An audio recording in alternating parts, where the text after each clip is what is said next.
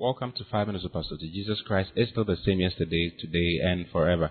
It's such a great blessing to be with you again this morning, and uh, I believe you are doing very well, and I believe you are speaking in tongues, and I believe you are having a great experience with the Lord.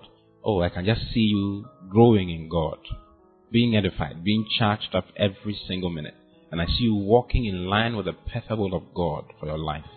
Oh, hallelujah! Speaking in tongues is so important. It's so important the power of God residents in you will not show up. It will not come. You will not see it working around you if you don't speak with tongues. You know, it's, it's so important. And I believe you are learning so much. And I believe you're experiencing so much too. I'm, I'm experiencing so much. I'm experiencing a lot of wonderful things as I, as I listen to these broadcasts. It's, it's wonderful, you see. The next thing I want us to see, is the fact that speaking in tongues stimulates and strengthens your faith. It stimulates and strengthens your faith. You know, when you're speaking in tongues, you don't know what is going to come next. You don't know the word that is going to come next you know, you are compelled to trust God for the next word. You see, so if I'm speaking in tongues, for example, Pado I don't know what is going to come next, but I trust God to be able to say the next thing. You see, and that is faith. Faith is not knowing what you are going to do, but finding out what God says in His Word and continuing in that light. You see, and acting even though you've not seen it with your physical eye. Hallelujah. If you read in Romans chapter 4, verse 18, the Bible was talking about Abraham and how Abraham became the father of faith and how Abraham received the promise of God for his life.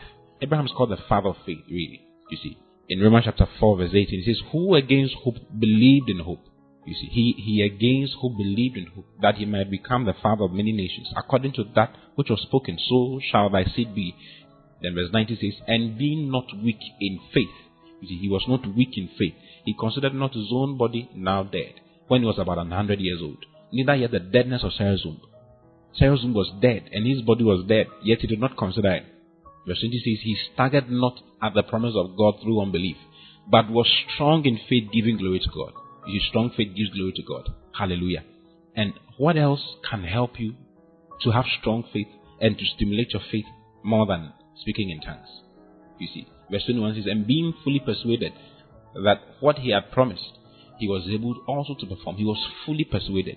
You see, speaking in tongues helps you to trust God fully, to be fully persuaded about what you are believing God for. For instance, if you are walking in to go for an interview and you are going in just like you don't have to go in just like that. Before you go in, you have to find a bathroom somewhere and just speak in tongues and speak in tongues and speak in tongues for faith to rise up in your heart. That's what the Bible says. If you read in Jude chapter 1, verse 20, the Bible says, But ye beloved, building up yourselves on your most holy faith, praying in the Holy Ghost. It says, building up yourself on your most holy faith praying in the Holy Ghost. How do you build yourself up on your most holy faith? You do so by praying in the Holy Ghost.